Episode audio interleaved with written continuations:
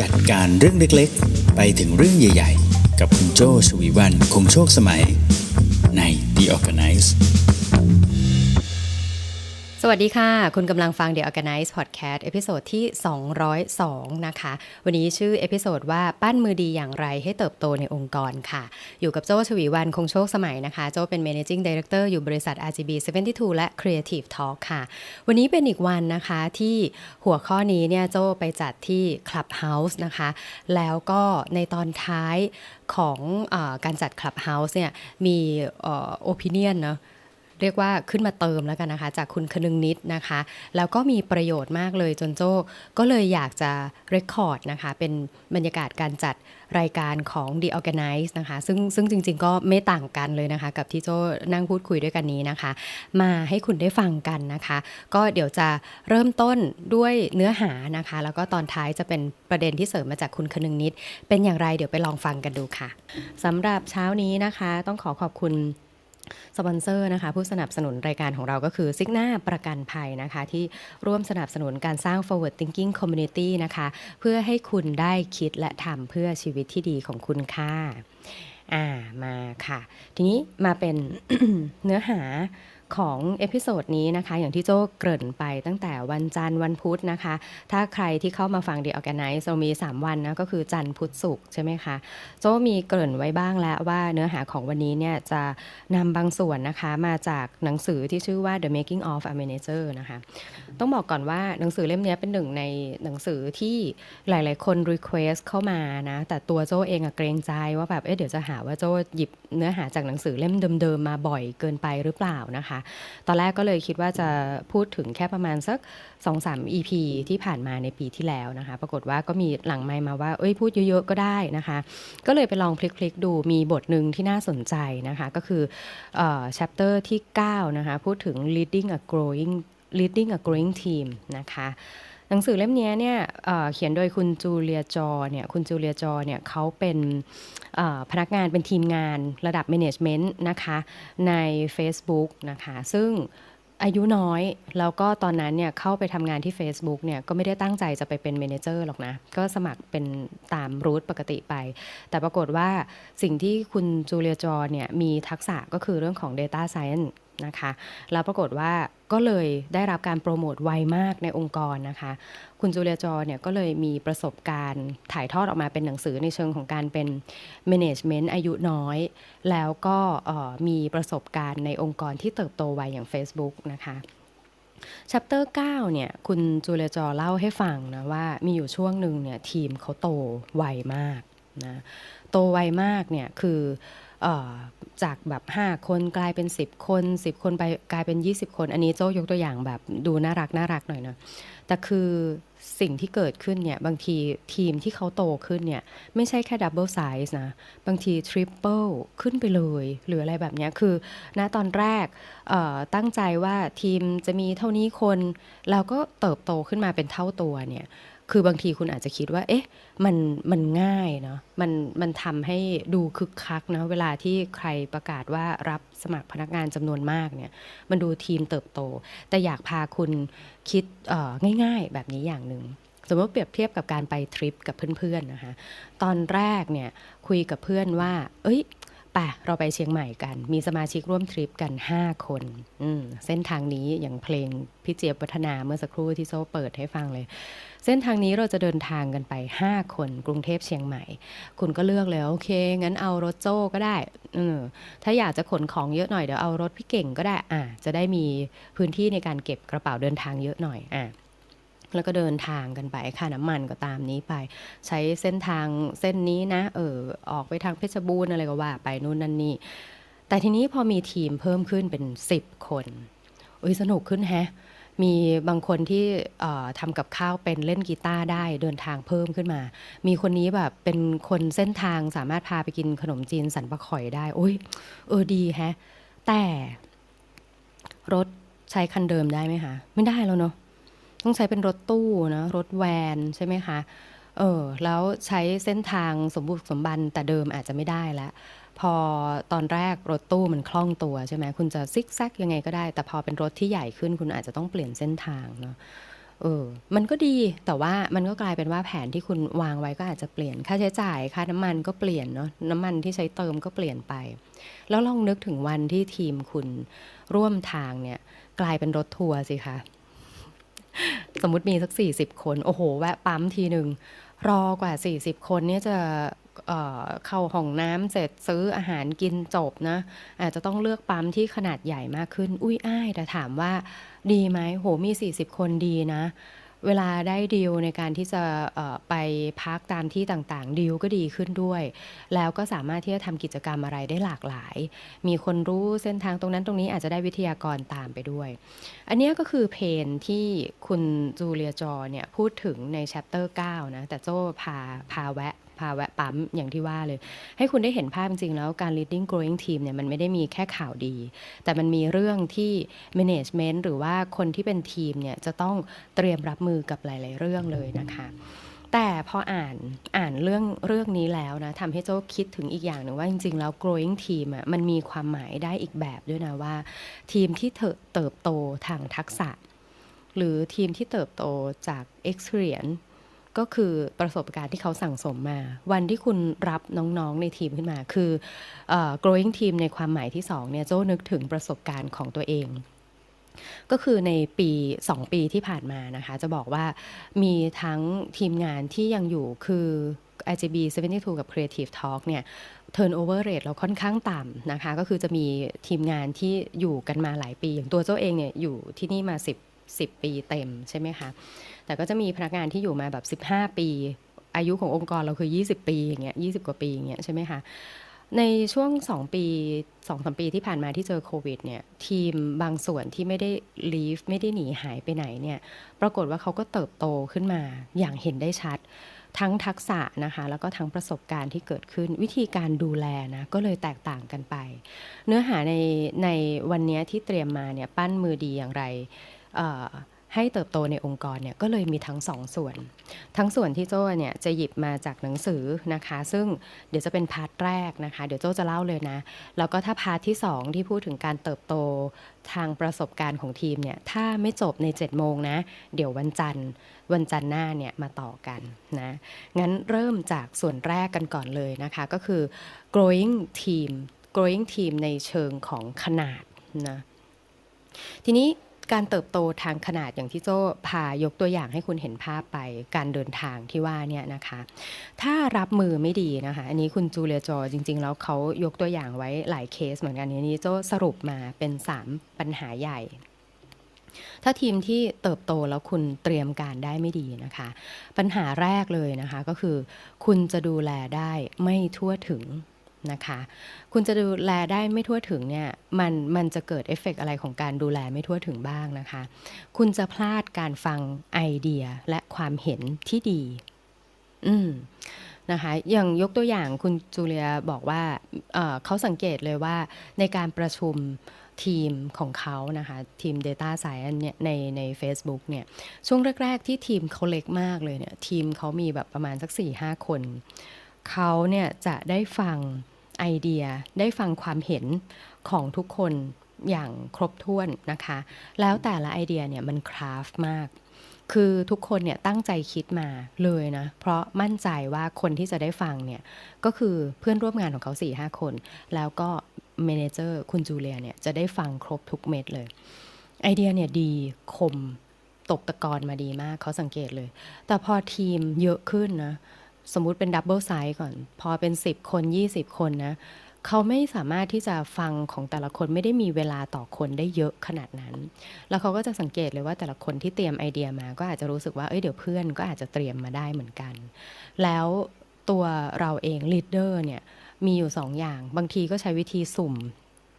เรียกสุ่มไอเดีย ไหนขอความเห็นอะงั้นเรียกเลยอะงั้นขอฟังไอเดียน้องพรหน่อยสิเอองั้นขอฟังไอเดียพี่ชยาหน่อยสิเออ อฟังไอเดียคุณพรินหน่อยสิอย่างเงี้ย คือมันจะสุ่มมาทั้งๆที่จริงๆ ตอนนี้เราอยู่กันทั้งห้องเนี่ยหกสิบเอ็ดคนอย่างเงี้ย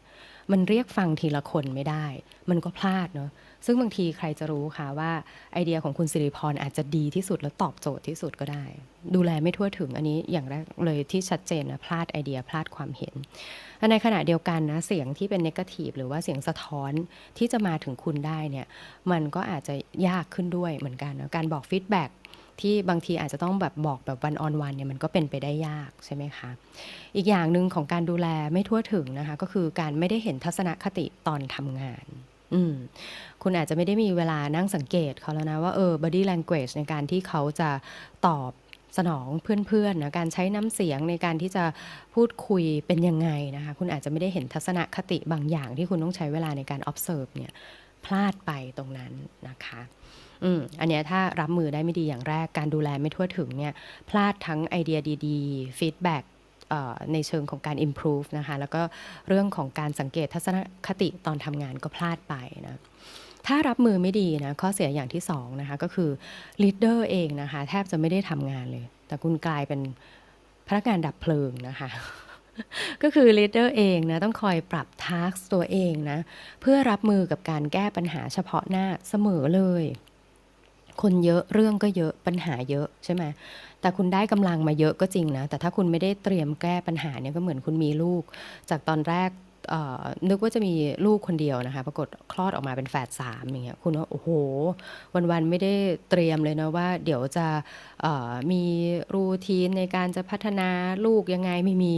วันๆวุ่นอยู่แต่กับให้นมเปลี่ยนผ้าอ้อมแบบเนี้ยนะคะ ทั้งวันเลยเนาะเป็นพนักงานดับเพลิงกันไปเลยแบบนี้นะคะ ดับไฟดับไฟอย่างเงี้ยใช่ไหมคะไม่ได้มีจังหวะในการที่จะคิดเลยนะว่า เออจะ improve develop ทีมอย่างไร อะไรจะเป็น vision อะไรจะเป็น mission OKR เป็นยังไงบ้างแบบนี้นะคะ เออ กลายเป็นว่าไม่ได้ไม่ได้เป็นคนดีไซน์บ้านเลยนะ ว่าควรจะอยู่กันอบอุ่นยังไง แต่กลายเป็นว่ามีแต่ความร้อนทำอย่างเดียวที่คุณจะทำได้ตอนนี้คือสาดน้ำเข้าไปดับไฟก่อน แต่ไม่ได้สาดน้ำเพื่อที่จะทำให้เป็นการปลูกทีมให้เติบโตขึ้น อืมนะคะ อันนี้ก็คือถ้าถ้าไม่ได้แพลนดีๆนะการเติบโตทางขนาดมีข้อเสียที่ 2 ก็คือ คุณไม่ได้บริหาร คุณเป็นแค่นักแก้ปัญหานะคะ ต่อมาอย่างที่ 3 ปัญหาอย่างที่ 3 นะคะ ของทีมที่เติบโตแล้วคุณไม่ได้เตรียมการรับมือไว้อย่างดีนะ ก็คือ มีโอกาสที่จะเกิดดราม่าและท็อกซิกได้ง่าย อืมทำไมนะคะ เพราะเขาคุยกันเอง เหมือนโจ้อาจจะชอบใช้คำนี้แต่จริงๆ ก็เป็นคำที่ไม่ดีนะ แต่ว่ามันก็ทำได้เหมือนเป็นโจ๊กเป็นขำเล็กๆอะไรเงี้ยบอก เอาพวกแกช่วงนี้พี่ไม่มีเวลาให้อย่าเพิ่งติดยาอย่าเพิ่งทะเลถลายไปก่อนนะอะไรเงี้ยขาดความอบอุ่นไง เราก็เลยคุยกันเองนะชักจูงกันไปในทางเสื่อมเสียอะไรโจ้ใช้คำเปรียบเทียบนะเออแต่จริง ๆ แล้วคือมันมีปัญหาเรื่องการสื่อสารค่ะ พอเวลาเขาไม่เข้าใจในบางเรื่อง หรือว่าบางอย่างเขาเไม่เข้าใจในการ make decision บางอย่าง เขาหันไปคุยกันเอง เพราะว่าการหันไปคุยกันเองมันง่ายกว่านะ มันง่ายกว่าตรงที่ว่าเขาเรู้สึกว่าหันไปซ้ายมืออันนี้ก็เพื่อนฉันเอง การที่จะรอให้พี่โจซึ่งตอนนี้กำลังไปดับไฟเเพื่อนคนที่ 789 อยู่นะคะเขาเป็นพนักงานคนที่ 1 2 3เนี่ยกว่าพี่โจจะวกกลับมาหาเขาได้มันนาน เขาก็คุยกับเพื่อนกันเอง ปรากฏว่าเพื่อนก็อ๋อฉันคิดว่าอาจจะเป็นอย่างนั้นมั้ง ฉันเคยเจอเพื่อนเขาเป็นแบบนี้อะไรอย่างเงี้ยพี่เขาคงคิดอย่างนี้แหละอะคราวนี้ก็ คุยกันเอง บางเรื่องที่ควรจะได้รับคำตอบหรือว่าบางเรื่องอะเขาแก้กันเองไม่ได้ต้องถูกแก้ในระดับนโยบายหรือว่า management ลงมาแก้เนี่ยมันแก้ไม่ทัน เขาก็สุมไฟกันเองกลายเป็นระเบิดกองใหม่เนาะตะกี้เราเพิ่งไปดับดับเพลิงกองเล็ก ๆ ตรงนู้นปรากฏฝั่งนี้กำลังสร้างดราม่ากองใหม่ขึ้นมา วิ่งมาไม่ทันระเบิดตู้มไปอีกนะคะ เพราะฉะนั้นถ้าทีมที่เติบโตทางขนาด คุณรับมือได้ไม่ดี คุณจะเจอ 3 ปัญหานี้นะ ก็คือ พลาดการฟังไอเดีย การได้ feedback นะคะไม่ได้เห็นการทำงาน ไม่ได้เห็นทัศนคติตอนทำงานนะคะ อย่างที่ 2 ก็คือคุณแทบจะไม่ได้เป็น manager นะแต่คุณเป็นนักแก้ปัญหารายวัน day to day เป็นพนักงานดับเพลิงนะคะ อย่างที่ 3 คือเกิดดราม่า toxic ได้ง่ายเพราะเขาจับกลุ่มคุยกันเองทีนี้ทางแก้นะทีมเติบโตทางขนาดไวมากเนี่ย อันนี้คุณจูเลียจอแนะนำไว้ซึ่งโจ้แบบเห็นด้วยมาก ๆ เลย มีอยู่ 4 อย่างนะคะ อย่างแรกเลยเมื่อทีม เติบโตขนาดนี้นะคุณต้อง setting a vision นะคะก็คืออตั้งวิชั่นตั้งวิสัยทัศน์ตั้งเป้าหมายให้ชัดเจนไปเลย ทุกคนจะต้องมีคล้ายๆ เหมือนคำขวัญเป็นมอตโต้ฝังไว้อยู่ในใจเลยว่า เอ้ยเออเขาตื่นเช้าขึ้นมาเขาต้องมาทำอะไร คุณไม่ต้องคอยมาสื่อสารรายคนนะคะเซตไปเลย สิ้นปีนี้เราจะต้องออมีลูกค้าต่างประเทศทั้งหมด 10 รายสมมติ 10 รายนะ สิ้นปีจะต้องมีให้ให้ได้ 10 ราย สิ้นปีนี้เราจะมีโบนัส 4 เดือนอเราทุกคนจะมีโบนัส 4 เดือนนะคะสิ้นปีนี้ทุกคนต้องอยู่ครบ บริษัทต้องไม่ layoff ใครทิ้งอะไรอย่างเงี้ย เออ เนี่ย อย่างเงี้ย set a vision ไปเลยนะคะ setting a vision ไปเลยนะ อย่างแรกจะทำให้ทุกคนเนี่ย รู้ว่าเขากำลังทำอะไร เขาจะไม่ได้รู้สึกแค่ว่าเขาตื่นขึ้นมาเพื่อที่จะเติมให้เดือนนี้มันเต็ม แล้วเขาก็จะได้เงินเดือนครบไป อะไรอย่างอื่นก็ไม่ใส่ใจทั้งนั้นนะคะ อันนี้คืออย่างแรกนะ setting a vision นะคะ อย่างที่สองนะ เมื่อทีมเติบโตทางขนาดไวมากนะคะคุณไม่อยากจะพลาดใด ๆ ก็ตามที่โซ่ยกตัวอย่างไป คุณต้อง hiring leaders นะคะ leaders มี s นะ plural นะ หมายความว่าในองค์กรนะไม่ได้ต้องการคุณเป็น leader คนเดียวหนึ่งเดียวและคนเดียวแล้ว ไม่ได้เป็นเอกพจน์เป็นซิงเกิลแล้วนะเออยกตัวอย่างนะอาจจะไม่ใช่แค่การเป็นเจ้าของธุรกิจอย่างเดียวนะคะ แต่หมายถึงในทีมคุณเองด้วยนะ อย่างสมมติในทีมคุณเองเนี่ยในวันแรกสมมติคุณเป็นบรรณาธิการใช่ไหมคะ วันแรกนะอาจจะมีแค่ เรื่องเดียวที่คุณจะต้องสื่อสาร คุณอาจจะมีทีม content ทีมนักเขียนทีมเซลล์ของคุณเนี่ยแค่อย่างละคน แต่พอถึงวันหนึ่งเนี่ยคุณอาจจะต้องแบบมีหลาย ๆ ทีมเกิดขึ้นเนี่ยคุณเองแม้ว่าจะเป็น manager นะคุณอาจจะต้องการ manager ที่คุณต้องดูแลรองลงไปอีกเป็นอีกชั้นหนึ่งไปอีกนะคะ เพื่อที่จะคุมทีมย่อยเข้าไปนะคะ ดังนั้นแล้วเนี่ยแทนที่คุณจะต้องไปนั่งสื่อสารอย่างที่โจ้ยกตัวอย่างไปเมื่อสักครู่ว่า ทีมเราจาก 5 คนกลายเป็นรถบัส จากรถเก๋งกลายเป็นรถบัสเนี่ยแทนที่คุณจะสื่อสารกับคน 5 คนทีเดียวให้เห็นภาพนะคุณสื่อสารกับหัวหน้าทีมที่เป็นเลนในรถบัส ในรถบัสมันจะชอบแบ่งออกเป็นสองฝั่งใช่ไหมคุณก็สื่อสารกับหัวหน้าอสองแถวซ้ายอ่าคุยกับน้องแพรวน้องแพรวเป็นหัวหน้าทีมสองแถวซ้าย บอกเขาสิว่าให้ทุกคนนั่งดีๆ แล้วก็เออเอาผ้าม่านลงให้ครบทุกคนเนาะแล้วก็บอกน้องโอที่ดูแลสองแถวขวานะ เออ ไปไปจัดการ แล้วคุณก็คุยกับคนขับ คุยกับใครอยู่ข้างหน้าไป เห็นไหมคะว่า leader ที่คอยดูแลคุยกับคุณเนี่ยเขาสามารถที่จะไปสื่อสารกับรายคนได้ด้วยนะ เขาเห็นเลยว่าคนไหนที่ไม่ยอมเอาผ้าม่านลง เทียบกับการที่คุณตะโกนพูดอยู่คนเดียวหน้ารถบัสเนี่ยคุณดูแลไม่ทั่วถึงใช่ไหมเออ leader นี่ก็จะช่วยสื่อสารกับคุณและคนที่ต้องดูแลด้วยอย่างทั่วถึงนั่นเองนะคะ อย่างที่ 3 ก็คือ delegating responsibility นะคะ เมื่อทีมโตขึ้นนะความรับผิดชอบเนี่ยไม่ได้อยู่แค่คุณคนเดียวแล้ว เมื่อสักครู่โจยกตัวอย่างไปว่า งานหลักมันอาจจะกลายเป็นงานดับไฟ งานดับเพลิงใช่ไหมไอ้งานดับเพลิงเนี่ยมันควรจะเป็นคนเดียวที่ยืนอยู่ข้างนอก แล้วฉีดน้ำดับเพลิงโดยทั้งหมดได้ไหมมันได้มันได้แค่คุมไฟคุมเพลิงถูกไหมคะมันจะมีเวลาไฟไหม้เอ๊ะทำไมอยู่ดี เป็นผู้เชี่ยวชาญด้านการดับไฟ มันจะมีคนหนึ่งนะที่คอยฉีดน้ำเลี้ยง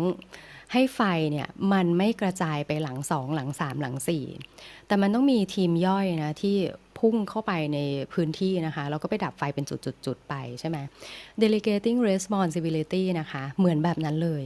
ก็คือคุณต้องกระจายความรับผิดชอบไปนะคะ ความความรับผิดชอบในระดับภาพกว้าง ในระดับภาพย่อยในระดับในระดับเฉพาะเจาะจงก็มีเหมือนกันนะคะ ดังนั้นเมื่อทีมโตขึ้นนะ นั่นหมายความว่ามีคนช่วยคุณมากขึ้น ถ้าทีมโตขึ้น แล้วคุณยังทำทุกอย่างด้วยตัวคนเดียวเหมือนเดิม จริง ๆ ก็มีแค่คุณคนเดียวก็ได้ไหม เออ อันนี้ต้องคอยเตือนตัวเองนะ เฮ้ยทีมโตขึ้น แสดงว่าจริง ๆ แล้วเรากำลังมีมินิมีเยอะขึ้นมากเลย มินิมีหรืออย่าง The Matrix นะที่มีเอเจนต์คนนั้นชื่ออะไรนะ เอเจนต์แว่นดำขึ้นมาเยอะๆเนี่ย เออแสดงว่าจริงๆมันมีข้อดีของการที่มีคนเยอะก็คือจะมีคนทำอะไรได้มากขึ้น คุณมีแรงมากขึ้น ดังนั้นคุณกระจายความรับผิดชอบออกไปนะคะ แล้วเขาก็จะอยู่เข้ารูปเข้ารอยด้วยนะคะ สุดท้ายนะคะของการขยายทีม คุณต้องมีข้อที่4 นี้ซึ่งสำคัญมาก ๆ เลยนะคะ ก็คือ managing communication อืมก็คืออ จัดการเรื่องของการสื่อสารนั่นเองนะคะ จัดการเรื่องของการสื่อสารนะว่าตัวคุณเองเนี่ยเป็นในระดับ leader นะคุณจะต้องสื่อสารในระดับภาพกว้าง direction vision ทำให้ทั้งทีมเห็นนะว่าเอ้ยตอนเนี้ยเราเนี่ยเราไม่ได้ต่างคนต่างเคลื่อน เราไม่ได้เคลื่อนเป็นมดนะ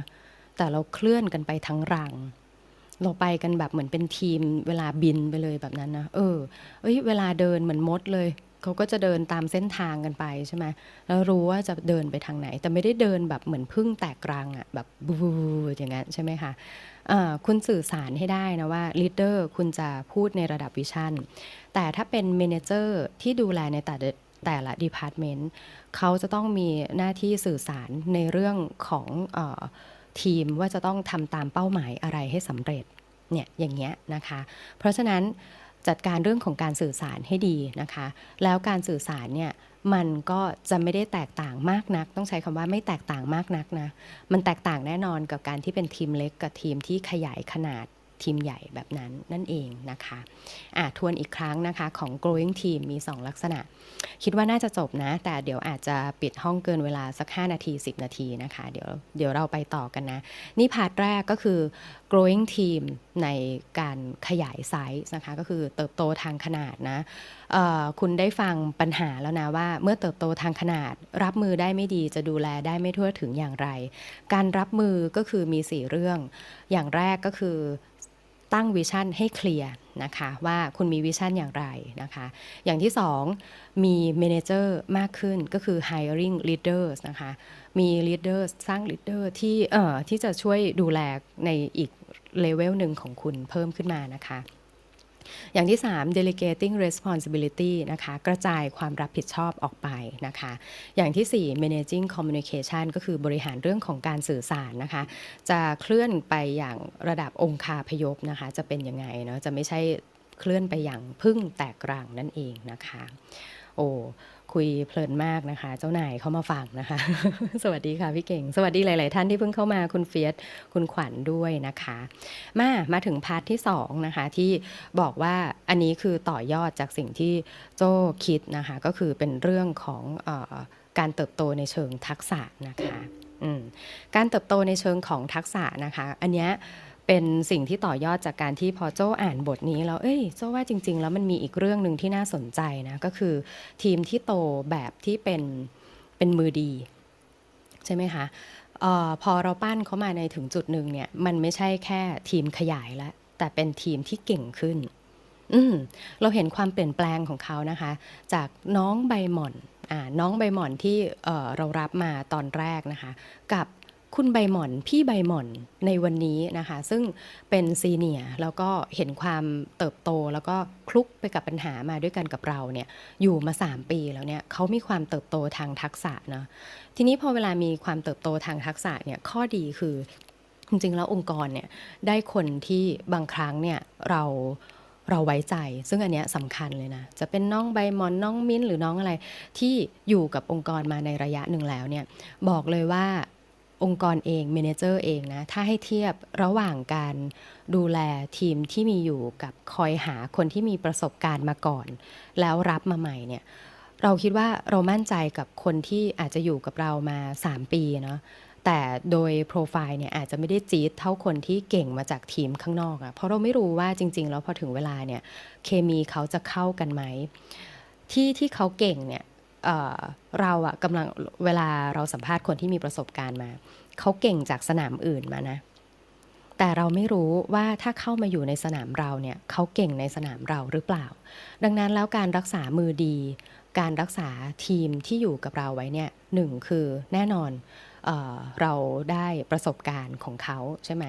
อย่างที่สองนะ เราได้ know-how know-how ที่มัน custom tailor-made กับเรามาด้วยนะคะ อย่างที่ 3 เราได้ความไว้ใจเนอะซึ่งอันเนี้ยสร้างขึ้นได้ยากนะ ไม่ใช่ว่าแบบสร้างขึ้นง่าย ๆ แบบเออพอเจอกันฉันไว้ใจเธอจังเลยแบบนั้นมันไม่ใช่นะคะ ก็เหมือนเพื่อนร่วมทางที่เมื่อสักครู่โจยกตัวอย่างไปนะ เพื่อนร่วมทริป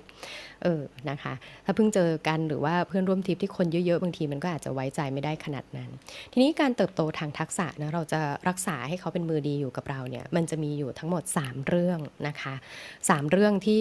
จะสามารถทำให้เขาเขารู้สึกว่าจริง ๆ แล้วเขาก็เติบโตที่นี่ได้ เขาไม่จำเป็นที่จะต้องกระโดดออกจากรถคันนี้แล้วไปขึ้นรถอีกคันนะอย่างแรกเลยก็คือ คนที่กำลังเป็นมือดีเขาเติบโตทางทักษะเนี่ยเขาต้องการโอกาสลงมือทำอืมนะคะ เขาต้องการโอกาสลงมือทำเพราะอะไรนะคะ จริงๆ ตอนนี้เขามั่นใจแล้วแหละ เขาอยู่มาเนี่ยโอ้วันนี้เขาไม่ใช่น้องใหม่แล้วนะเขาไม่ใช่จูเนียร์แล้วนะ เขาต้องการโอกาสลงมือทำเพื่อที่เขาจะเก็บชั่วโมงบิน เพื่อพิสูจน์ว่าสิ่งที่เขาเรียนรู้มาเนี่ยมันสามารถปรับเป็นแนวทางหรือว่าปรับเป็นซิกเนเจอร์เป็นลายเซ็นของเขาเองได้อย่างไรนะคะเออวันนี้เขาผ่านโปรมาแล้ว มันจะมีจังหวะที่แบบ probation ใช่ไหมคะ สมมติเขาเป็นเซลล์เขาเป็นเอ่อ assistant เป็นอะไรก็แล้วแต่เนี่ย มันจะมีจังหวะที่เขาเองก็ทดลองเรา เราก็ทดลองเขาเนี่ย พอเขาผ่านช่วง probation มาได้นะเขาจะเริ่มรู้สึกว่าเอ้ยเขา blend in เขาเป็นส่วนหนึ่งของทีมแล้ว สิ่งที่จะเป็นลายเซ็นของเขาเองได้ เช่น ถ้าเผื่อว่าเป็น AE นะ ถ้าพูดถึง sales sales ใน industry ที่เป็นเครื่องสำอางเรียกเขาเลย แต่ถ้าเป็นอินดัสทรีที่เป็น finance ต้องเรียกเขานะ ถ้าเป็นขายของที่เกี่ยวกับ property เนี่ยเรียกเขาเลยอย่างเงี้ยเพราะเขามีความเชี่ยวชาญในเรื่องนี้ หรือโอเค ถ้างานที่ต้องการความละเอียดนะ ต้องเรียกโลน่าอะสมมติแบบเนี้ย ได้เลยงานที่ต้องการความละเอียดเรียกโลน่างานที่ต้องการความหลากหลายเนี่ยเรียกปุ้ยแบบเนี้ยเนี่ยเขาจะพยายามสร้างลายเซ็นเพราะฉะนั้นการเติบโตทางทักษะนะพอเขาเนี่ยเริ่มจะเป็นมือดีของเราเนี่ยเขาต้องการที่จะเก็บชั่วโมงบินเพื่อที่เขาจะสร้าง signature สร้าง way ของเขาสร้างรูปแบบของเขานะคะ ดังนั้นถ้าคุณให้โอกาสให้เขาได้ลองลงมือทำเนี่ยเขาจะรู้สึก challenge จะรู้สึกท้าทายในการที่จะสร้างรูปแบบของเขาเองสร้าง story สร้างรูปแบบของเขาเองนั่นเองนะคะ คุณลองให้ชั่วโมงบินเขาดู แล้วเขาจะรู้สึกว่าจำนวนปีจำนวนเดือนที่มีอยู่เนี่ยก็คือเพื่อที่จะสร้างเอกลักษณ์ของตัวเองนั่นเองนะคะ อย่างที่สองนะ เมื่อคุณเจอมือดีนะ สิ่งที่จะทำให้เขารู้สึกว่าเขาอยากจะอยู่ด้วยเนี่ยนะคะ ก็คือการให้ feedback การให้ feedback ที่ดีนะ feedback ที่ดีแบบเป็นเชิง constructive feedback เลยนะคะ ก็คือเป็นการให้ feedback อย่างสร้างสรรค์การที่จะให้ฟีดแบ็กที่ดีกันได้นะ มันก็จะต้องผ่านสิ่งที่เป็นความเชื่อใจเหมือนกันนะ แล้วก็รู้จักกันในระดับที่มองเห็นในสิ่งที่ตัวเราเองอาจจะยังไม่ทันได้มองเห็น อืมเขาจะรู้สึกว่า เอ๊ะ ถ้าสมมติเเขาอยู่กับเราแล้วเขาเป็น better version อยู่ได้เรื่อยๆเนี่ยเพราะว่าคนคนนี้เห็นเขาตั้งแต่ day one มาจนถึงวันที่เขามาจนถึงปีที่3เนี่ย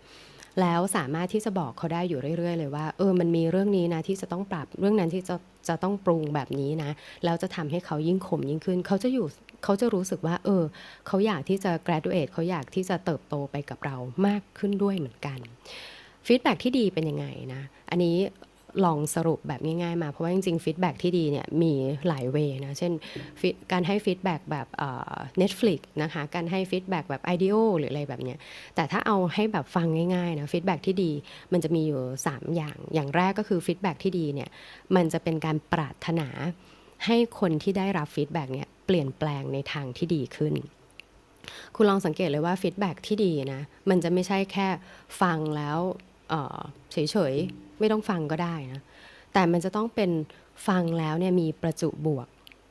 ฟังแล้วรู้สึกว่าเฮ้ยเออ มันทำให้มีการเปลี่ยนแปลงมากยิ่งขึ้น หรือถ้ามองกลับกันนะ ถ้าคุณเป็นคนที่จะต้องให้ feedback คนอื่นเนี่ยอย่างสมมุติคุณจะให้ feedback อาจารย์ภูมิอะเพิ่งเข้ามาพอดี เดี๋ยวอาจารย์ภูมิตกใจ สมมติคุณอยากจะให้ feedback กับอาจารย์ภูมินะคะ คุณต้องคิดเลยว่า เฮ้ย สิ่งที่คุณจะพูดขึ้นเนี่ย จะทำให้อาจารย์ภูมิดีขึ้นใช่ไหม ถ้าพูดไปแล้วนะ อาจารย์ภูมิไม่ได้บวกไม่ได้ลบไม่ต้องฟังก็ได้อะสิ่งนั้นอะไม่ใช่ feedback สิ่งนั้นเป็นแค่ critique อ่าถ้าถ้าเป็นเฉยๆเนี่ยเหมือนกับแค่การการพูดคุยธรรมดา ถ้าเขาไม่ได้บวกได้ลบมันก็แค่ conversation แต่ถ้าพูดไปแล้วเขาติดลบมันคือการวิพากษ์วิจารณ์ ใช่ไหม แต่ feedback ที่ดีมันคือการพยายามที่จะทำให้เขาดีขึ้น เขาจะได้ improve ขึ้น เช่นแบบอุ้ยเออเสียงเบาจังเลยค่ะ เหมือนตอนที่โจ้เปิดห้องใช่ไหมเสียงกล้องนะคะ คือคุณต้องการให้เสียงไม่กล้อง คุณต้องการให้เสียงดีขึ้น อันนี้คือฟีดแบ็ที่ดีต้องการปรารถนาให้มีการเปลี่ยนแปลงที่ดีขึ้นนะคะ อีกอย่างหนึ่งของฟีดแบ็ที่ดีนะคะก็คือไม่ใช้อารมณ์นะคะแล้วก็ไม่ได้เอาความคาดหวังเนี่ยไปทาบไปแปะไว้ แต่เป็นการบอกว่าเฮ้ยเออควรจะต้องปรับตรงนี้นะ เสียงควรจะต้องดีขึ้น แต่ไม่ได้ใส่อารมณ์ไปว่าอื้อหือจัดมากี่ EP แล้วเนี่ยนี่จัดมาตั้งแต่เดือนกุมภาป่านนี้ยังทะเลาะกับอุปกรณ์อีกนี่ใส่ทั้งอารมณ์และความคาดหวัง คุณจัดมาตั้งแต่เดือนกุมภาจนป่านนี้ยังจะมาทะเลาะกับอุปกรณ์ อันนี้ใช่ feedback ไหมคะอันนี้คือการต่อว่าเนาะเออ กับอย่างสุดท้ายนะก็คือ พอคุณให้ feedback ไปแล้ว คุณก็ต้องรับฟัง นะเพราะฉะนั้นทีมที่เป็นมือดีนะพอเขาได้ feedback ที่เป็น constructive แบบนี้ ทั้งปรารถนาให้เขาเป็นเวอร์ชั่นที่ดีขึ้น ไม่ใช้อารมณ์นะแต่บอกเหตุผลให้เขาฟังนะคะ แล้วก็นอกจากให้ feedback ไปแล้วยังรับฟังเปิดใจรับฟังด้วยนะว่าเออพอเรา feedback แบบนี้ไป เขาเห็นด้วยไหม เขาอยากจะหา solution ร่วมกันอย่างไรหรือเปล่า อ่าอันเนี้ยก็จะเป็นอย่างที่สองที่จะทำให้มือดีของคุณรู้สึกว่า เอ้ย อยากอยู่ต่อนะ เพราะมันทำให้เขาได้ improve ขึ้นจริง ๆ นะคะ ก็คือการให้ feedback ที่ดีกับมือดีนี่เองนะคะ กับอย่างที่3นะคะสุดท้ายแล้วอืมเราใช้เวลาเกินมานิดหน่อยเนาะอย่างที่3นะคะก็คือ empathy นะคะ มือดีนะคะต้องการ empathy นะคะ ต้องการ empathy คือเขาต้องการที่จะให้เราเข้าใจนะเข้าใจว่าจริง ๆ แล้วตัวเขาอะณณ position ณสิ่งที่เขากำลังทำอยู่ตรงนั้นเนี่ยจริง ๆ แล้วเขาอะคิดอะไรอยู่แล้วพอเวลาที่เราไปฟีดแบ็กกับเขากับมือดีนะคะทำงานกับคนที่อออยู่กับเรามีความ trust ในตัวเราเนี่ยเขาจะรู้สึกว่าเราอะไม่ใช่แค่สักแต่ว่าไปสั่งอย่างเดียว แต่ ตัวเขาเองเนี่ยก็ได้ improve ตัวเราที่เป็นคนที่เป็น leader เข้าไปด้วยเหมือนกันนะคะ ดังนั้นทักษะที่จะได้จากเขานะ จะเป็นทักษะแบบเฉพาะเจาะจงจำได้ไหมคะ เมื่อสักครู่ที่โจบอกไปว่า เออ เวลาที่คอมเมนต์ เวลาที่ดูแลแต่ละคนเนี่ย เขาจะมี signature ของตัวเขาเองการที่เขาสร้าง signature ของตัวเขาเองเนี่ยมันเกิดจากประสบการณ์ มันเกิดจากการที่เขาอิน มันเกิดจากการที่เขาพยายามที่จะปรุง พยายามที่จะปรับทุกอย่างให้เป็นใน way ตามประสบการณ์ของเขานะคะ ดังนั้นการ empathy การมี empathy ให้กับทีมที่เขาเเป็นมือดี มีทักษะเฉพาะที่เติบโตขึ้นมาขนาดนั้นเนี่ย มันจะทำให้คุณ improve เขาในรูปแบบที่ตัวเขาเองอยากจะเป็น และคุณก็อยากจะเป็นด้วยเหมือนกันนะคะ อะทันไหมคะ ต้องการ empathy เพื่อพัฒนาทักษะเฉพาะที่แตกต่างกัน แล้วคุณก็จะได้ result ของการทำงานที่แตกต่างกันจากมือดีคนนั้นขึ้นมาด้วยนั่นเองนะคะ เอาล่ะ ทบทวนอีกครั้งมีคนยกมือด้วยเมื่อสักครู่ไม่รู้ว่าเออเออหรือเปล่านะ เดี๋ยวโจรับขึ้นมารอไว้ก่อนระหว่างที่โจสรุปอีกครั้งหนึ่งนะคะ วันนี้เนื้อหาจัดเต็มมากเลยเนาะอะทบทวนกันอีกทีนะคะ ปั้นมือดีอย่างไรให้เติบโตในองค์กรนะคะ สำหรับเนื้อหาวันนี้เนี่ยโจ้แบ่งเป็น 2 part นะคะ part แรกก็คือการเติบโตที่ว่ามันอาจจะเติบโตในเชิงสเกลก็คือทีมที่เติบโตขึ้นมาปริมาณคนที่เยอะขึ้นนะคะถ้าคุณสื่อสารไม่ดีเนี่ยจะทำให้คุณดูแลทีมไม่ทั่วถึงนะคะ อาจจะเกิดดราม่าได้ง่าย แล้วตัวคุณเองที่เป็น leader จะไม่ได้เป็น leader เลย คุณจะเป็นแค่พนักงานดับเพลิงนะคะ ดังนั้นถ้าทีมเติบโตปริมาณคนเยอะ คุณต้องรับมือกับ 4 เรื่องนะคะ ก็คือ set vision ให้ชัดเจนนะคะจ้าง manager ก็คือหา manager ที่จะอยู่รองจากคุณให้เยอะขึ้นด้วย แล้วก็อย่างที่ 3 ก็คือกระจายความรับผิดชอบ อย่างที่4จัดการเรื่องสื่อสารให้ชัดเจนนะคะ ในภาพกว้างลงไปในภาพลึก อย่างที่ 2 ก็คือมือดีนะก็คือทีมที่เติบโตในเชิงทักษะนะคะ ทีมที่เติบโตในเชิงทักษะเนี่ยต้องการอะไรบ้างนะคะ เพราะว่าเขาต้องการที่จะเอ่อเป็น better version มากขึ้นเรื่อยๆ เมื่อยิ่งโตกับคุณ เขาไม่ได้ต้องการที่จะสละเรือจากคุณแล้วไปอยู่ลำใหม่นะเขาต้องการหนึ่งก็คือต้องการโอกาสลงมือทำเพื่อเก็บสะสมชั่วโมงบินนะคะจะเป็น AE ในรูปแบบของเขาเนี่ยจะเป็นอย่างไร อย่างที่สองเขาต้องการ constructive feedback ในเมื่ออยู่กันมาขนาดนี้แล้วได้เห็นตั้งแต่เวอร์ชั่นแรกจนถึงเวอร์ชั่นนี้แล้ว ถ้าคุณให้ feedback เขาจนทำให้เขาเป็น better version ได้ ทั้งมีความปรารถนาดี ไม่ใช้อารมณ์ ไม่ใช้ความคาดหวังไปนะคะ แล้วก็รับฟังเขาอย่างเปิดใจด้วยเนี่ยเขาจะรู้สึกว่าเขายังโตได้อีก เขาจะเป็นมือดียิ่งขึ้นได้อีกนะคะ กับอย่างสุดท้ายก็คือ เขาต้องการ empathy นะคะ empathy นี่คือมันจะทำให้เขาได้รู้สึกว่าเรารู้จักเขาจริงนะคะ แล้วตัวเขาเองเนี่ยเขาก็รู้จักองค์กรจริง เวลาที่มี feedback หรือมีอะไรมันจะ tailor-made สำหรับเขาโดยเฉพาะเนี่ยเขาก็จะพยายามเอาเออความทักทักษะความสามารถของเขา อย่างเฉพาะเพื่อที่จะทำให้องค์กรเติบโตไปด้วย เช่นกันนะคะ โอ้อัดแน่นเลยวันนี้เกินเวลามานิดนึงไหนคุยกับคุณคนึงนิดดีกว่า คุณคนึงนิดยกมือขึ้นมา สวัสดีค่ะ สวัสดีค่ะ คุณโจแล้วก็สวัสดีทุกท่านด้วยค่ะ อ่าค่ะ ขออภัยวันนี้เนื้อหาแน่นเลย ไม่เลยค่ะค่ะสนุกแล้วก็น่าสนใจมากๆค่ะ อ่าค่ะค่ะ วันวันนี้นี้คุณนิดก็มีอะไรอยากจะใช่ค่ะพูดยก็อยากจะมามาแชร์ในส่วนของวิธีในฝั่งของเอ่อ บริษัทที่ตัวเองทำงานอยู่หรือว่าโดยทั่ว ๆ ไปแล้วเนี่ยเอ่อบริษัทญี่ปุ่นเนี่ยเขาจะเขาเขาก็มีวิธีในการที่พอองค์กรเนี่ยมันเริ่มขยายใหญ่ขึ้นเรื่อยๆเนี่ยพนักงานเริ่มเยอะขึ้นเนี่ยเพราะฉะนั้นเนี่ยในปัญหาเรื่องการสื่อสารเนี่ยจะเป็นสิ่งที่ค่อนข้างพบเจอได้เยอะที่สุด แล้วก็เป็นสิ่งที่บั่นทอนทั้งจิตใจพนักงาน แล้วก็ผู้บังคับบัญชาหรือระดับผู้บริหารด้วยอย่างเงี้ยนะคะอืมเพราะฉะนั้นเนี่ยคืออย่าง ในวัฒนธรรมองค์กรของตัวเองเนี่ยแล้วก็โดยทั่วๆไปที่เคยเจอเนี่ยก็เอ่อจะมีคือก็ก็แบ่งออกมาให้นะคะว่าอะอย่างอันแรกเนี่ยก็คือเหมือนที่คุณโจอธิบายไปเมื่อกี้ว่ามีการแบ่งหัวหน้าของกลุ่มกลุ่มย่อยเป็น leader ของกลุ่มย่อย ซึ่งอย่างในบริษัทของนี้ในส่วนของเอ่อ operation เนี่ยเราจะมีพนักงานค่อนข้างเยอะมาก แล้วก็เอ่อมีพนักงานที่เป็นต่างชาติเนี่ยเยอะมากๆก็คือเยอะกว่าคนญี่ปุ่น เพราะฉะนั้นเนี่ย ก็คือจะหลากหลายภาษาหลากหลายที่มา เพราะฉะนั้นเนี่ยเขาก็จะมีการ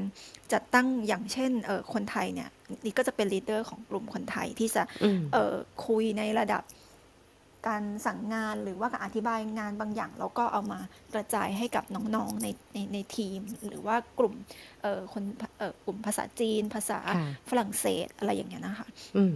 ใช่ค่ะ แล้วก็อย่างที่สองเนี่ย ก็จะมีเอ่อภาษาญี่ปุ่นเนี่ย เขาจะเรียกว่าโคจินเมงดัน ก็คือเป็น private consult ทุกเดือนเดือนละครั้งอืมซึ่งก็จะใช้เวลาคนหนึ่งประมาณไม่เกิน 5 นาที ก็จะคุยกับหัวหน้าโดยตรงของเรา ก็จะไปคุยอืมในอีกห้องหนึ่ง ก็จะถามแหละว่า เออ เป็นยังไงช่วงนี้ งานเป็นยังไง เออเรื่องราวส่วนตัวโอเคไหม แล้วก็อย่างงานบางอย่างเนี่ย พอเราต้องประชุมกันเยอะ ๆ หรือว่า หลากหลายไอเดียความคิดเห็นซึ่งณจุดจุดๆนั้นเวลานั้นเนี่ยอาจจะไม่สามารถที่จะรับฟังได้ทุกคนอืมเราก็ใช้โอกาสตรงเนี้ยที่เราจะได้พูดคุยกันแค่สองคนเนี่ยในการเสนอสิ่งที่เราอาจจะยังไม่ได้บอกเขาหรือเราต้องการเอ่อไอเดียแบบนี้หรือแม้กระทั่งเอ่อ ในเรื่องของการเสนอตัวขอชาเลนจ์อะไรบางอย่าง ซึ่งบางทีอะหัวหน้าเรามีสมมติหัวหน้าเรามีคนเดียวอะเขาก็ค่ะมีแค่สองตา มีแค่สมองเดียวอะบางทีเขาอืมเขามองรอบด้านไม่ได้ไม่ได้เป็นสับปะรดอย่างเงี้ยอืมเราอะบางทีเราอาจจะใช้ เอ่อใช้โอกาสตรงเนี้ยที่เป็น private consult เนี่ยในการเสนอตัวอย่างที่ผ่านมาเนี่ยอย่างนิดเนี่ย หัวหน้าก็จะถามว่างานช่วงนี้โอเคไหมงานเยอะไปหรือเปล่าอะไรเงี้ยซึ่งเราก็จะบอกว่ามันก็เยอะแต่ว่าเรารู้สึกว่าเราอยากได้อะไรที่ challenge กว่านี้เขาก็เขาก็โอเคเขาก็มอบหมายในส่วนที่มัน challenge ขึ้นให้เราเพิ่มเติมอืมในในปีใหม่ด้วยอย่างเงี้ยนะคะค่ะแล้วก็อย่างที่สามเนี่ยก็คือเออที่ที่ออฟฟิศเนี่ยเวลาที่จัด meeting เนี่ยเรามักจะจัดใกล้ๆกับเวลาเออเวลาเบรกอย่างเช่น เวลาเบรกที่ออฟฟิศเนี่ยจะมีช่วงตอน 11โมงกับบ่ายสามอย่างเงี้ยอืมเราก็จะจัดเออ ประชุมตอนก่อน 11 โมง เพื่อที่เวลาที่พอคุยเสร็จปุ๊บเนี่ยทุกคนเริ่มเข้าเวลาพักเนี่ยก็จะถึงเวลาพักก็คือพักจริง ๆ แต่ว่าเราสามารถที่จะคุยต่อได้ในในบางอืมคนที่มันยังไม่จบ แต่ว่ามันบรรยากาศมันจะผ่อนคลายขึ้นนะคะอื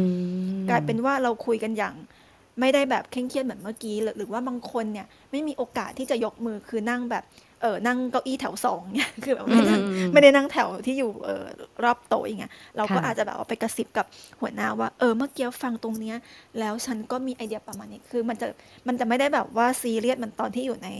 ชั่วโมงประชุมอะค่ะเพราะว่าทุกคนก็ดื่มกาแฟกินขนมกันมันเป็นช่วงเวลาพักอืมก็คุยกันง่ายในบางเรื่องอืมแล้วก็อย่างสุดท้ายเนี่ยเอ่อค่ะก็คือการสื่อสารผ่านอีเมลใน ในทุกระดับทุกแผนกอย่างเช่น คือนอกจากการสื่อสารตรงเนี้ยจะมีการบอกเออเขาเรียกว่าอะไรบอกปัญหา หรือค่ะสภาวะที่อาจจะเกิดขึ้นในเร็วๆนี้ อย่างเช่นช่วงปีก่อนปีใหม่ที่ผ่านมาเนี่ยคือเอ่อทางแผนกไอทีเนี่ยหรือเอ่อ marketing เนี่ยเขาก็จะมีการติดต่อมาที่ operation โดยส่งอีเมลหา พนักงานทุกคนว่าช่วงใกล้ปีใหม่เนี่ยลูกค้าเราอาจจะเยอะขึ้นนะงานก็อาจจะเยอะขึ้น คือทำให้เราเนี่ย เข้าใจสภาพในอนาคตอันใกล้ว่า อ๋อ เดี๋ยวงานเนี่ยมันจะเยอะขึ้นช่วงนี้นะ หรือแม้กระทั่งในระดับผู้บริหารหรือผู้บริหารหรือหัวหน้าต่าง division เนี่ย ก็จะใช้การสื่อสารผ่านอีเมลอย่างเป็นเขาเรียกว่าเป็นระยะที่แบบสม่ำเสมอว่าอย่างช่วงนี้ผู้บริหารก็อาจจะมีการออบอกว่าเออ division เออเขาเรียกว่า vision ของปีนี้นะเราต้องการที่จะเออ satisfy ลูกค้าแบบไหน หรือว่าเอออย่าง อย่าง marketing เนี่ยเขาก็อาจจะมี feedback มาที่ operation อย่างเราว่าเนี่ยเออปิดในปี 2021 ที่ผ่านมาเนี่ยเป็นเอ่อยังไงมีเปอร์เซ็นอืต์มของลูกค้าที่พึงพอใจกับงานของเราเนี่ยกี่เปอร์เซ็นต์ในระดับไหนอะไรอย่างเงี้ยค่ะก็มันเลยทำให้ทุกคนในองค์กรเดียวกันนะมีความรับรู้เข้าใจที่ตรงกัน แล้วก็มันสามารถไปในทิศทางเดียวกันได้ หรือแม้กระทั่งเอออย่างก่อนหน้านี้เรื่องของเออโควิดที่ เกิดช่วงแรกๆเนี่ยคือทุกคนนะก็รู้สึกกังวลใจอยู่แล้วว่า เอ้ยหน้าที่การงานฉันจะยังโอเคไหม ซึ่งก็จะมีเมลค่ะอีเมลจากผู้บริหารมาอย่างนี้ว่าเออช่วงเนี้ยเกิดเออปัญหาตรงนี้ขึ้น แต่บริษัทเราจะทำอะไรยังไงต่อ ซึ่งอืมมันเลยทำให้เรารู้สึกว่าเออเราสบายใจขึ้นแล้วเราก็เลยทำงานได้อย่างมี ประสิทธิภาพต่อเนื่องไปโดยที่แบบมันไม่ได้แบบเกิดหลุมอากาศตรงกลางขึ้นอย่างเงี้ยค่ะอืมใช่โอ้ก็ดีจัระงมาณนี้นี่โจ้ค่ะจดตามด้วยเอ่อออฟฟิศคุณอันคนึงนิดนี่มีทีมทั้งหมดพนักงานทั้งหมดกี่คนนะคะ เฉพาะแผนก operation ที่อยู่เนี่ยก็คือมีประมาณ 200 กว่าคนนะคะอืมซึ่งก็เออแต่ละแผนกก็ก็คือจะมีออฟฟิศอีกอยู่อีกหลายที่คืออมเออ marketing เขาก็จะอยู่อีกที่หนึ่ง ค่ะเออ engineer เออ software engineer เขาก็จะอยู่อีกที่หนึ่งเนี่ยค่ะแต่เพราะฉะนั้นเนี่ยด้วยความที่พอออฟฟิศมันต้องแยกกันเนี่ยกลายเป็นว่าเออการสื่อสารนะมันจะต้องยิ่งรัดกลุ่มขึ้น แล้วก็ทุกแผนกทุกที่ทุกออฟฟิศต้องรู้แบบเดียวกัน และเข้าใจแบบเดียวกันนะคะ อืม อันนี้ดีมากเลย นี่โจ้จดตามจริงนะเนี่ย ก็คือ ถ้าสรุปจากเมื่อสักครู่นะโจ้ชอบก็คือคุณคนึงนิดเอ่อคุณคนึงนิดพูดถึงเรื่องของการสื่อสารนะว่าถูกดีไซน์มาอย่างดีเลยองค์กรของคุณคนึงนิดนะคะเมื่อกี้โอเปอเรชันมี 200 กว่าคนแล้วทั้งองค์กรมีมีกี่คนคะ ทั้งองค์กรเอ่อประมาณ 7-800 คนนะคะอืมเจ็ดถึงแปดร้อยคนเนอะอย่างแรกเลยที่องค์กรคุณคนึงนิดจะมีการแยกกลุ่มย่อยตะกี้ถ้าสังเกตนะก็คือมีการบอกว่าเออถ้าเป็นคนไทยเนี่ยสื่อสารกับคนฝรั่งเศสหรือคนจีนอะไรเงี้ยโจ้แอบรู้สึกว่าเขาอาจจะลองดูแล้วแหละว่ามันมันมีโทนของการสื่อสารใกล้เคียงกันอย่างแรกก็คือ เวลาสื่อสารมีแยกกลุ่มย่อย อย่างที่สองก็คือถึงแม้จะแยกกลุ่มย่อยก็ยังไม่ลืมที่จะต้องมีวันออนวัน คือมีการสื่อสารในระดับบุคคลของแต่ละคนด้วยใช่นะคะค่ะอย่างที่สามก็คือบางทีอาจจะลองดีไซน์ดูก็ได้ว่าการเอ่อการประชุมหรือการมตติ팅อะไรเงี้ยให้มันอยู่ใกล้ ๆ กับช่วงเวลาที่เขาจะได้พักได้รีแลกซ์ เพราะว่า conversation ที่เกิดจากตอนrelax หรือตอนพักเนี่ยมันอาจจะต่างกัน แล้วบางคนที่ไม่กล้าที่จะพูดในพื้นที่ที่มันดูแบบมีสปอตไลท์ส่องอะมีหลายคนนะใช่ที่ใช่แบบใช่ค่ะเออนะตอนสปอตไลท์ส่องอะฉันแพ้ไม่มันว่าฉันไม่กล้าเออแต่ถ้าสมมติแบบณตอนที่ networking หรืออะไรประมาณเนี้ยได้เอ่อน้ำจริง ๆ ไม่ต้องเมาก็ได้ค่ะ ได้เป๊ปซี่ได้โค้กแล้วก็เดินมาคุยกันได้ละกาแฟแบบว่าแก้วหนึ่งขนมชิ้นหนึ่งก็ เออหัวหน้าก็คุยก็มันก็ใช่ผ่อนคลายไอซ์จริงๆbreaking ใช่ได้ค่ะแล้วก็สุดท้ายเมื่อสักครู่ที่ชอบมากเลยก็คืออีเมลนะอีเมลยังยังคงเป็นเครื่องมือสื่อสารที่ดี เพราะว่าเวลาอ่านอีเมลมันจะไม่เหมือนเออเวลาตอนอ่าน social network หรือว่าอ่านแชทนะมันก็จะไถไหลปืดปืดปืดใช่ไหมแต่ถ้าสมมติเป็นค่ะอีเมลเนี่ยจะรู้สึกว่า formal แล้วเราก็จะใช้เวลา intention ในการที่จะดู